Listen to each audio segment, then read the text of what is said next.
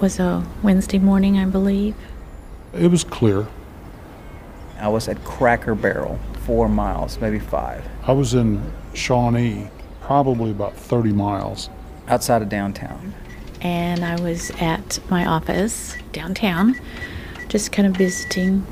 Just an average April day. And uh, I heard.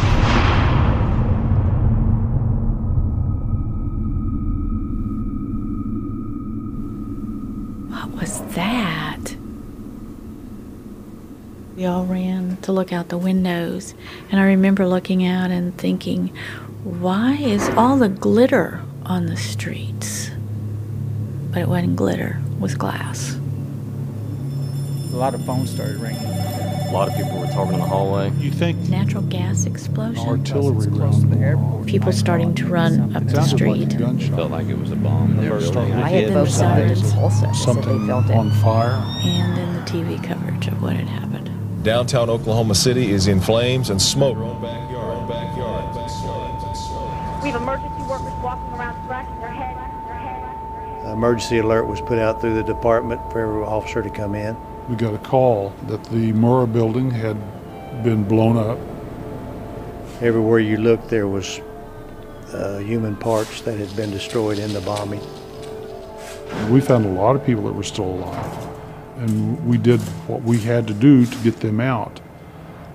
The sad thing is, on the way in to find those that are still alive, you bypass a lot of folks that are not still alive. Um, it's, you know, it's just, uh, just a hard thing.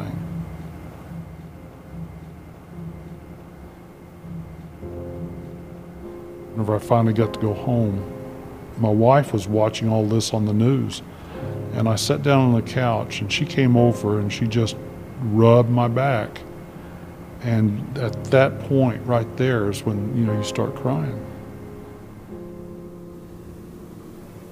As the months went by and the coverage began to die away, and, you know, they brought the building down, it um, returned to a somewhat better pace, you know. You never really get over it.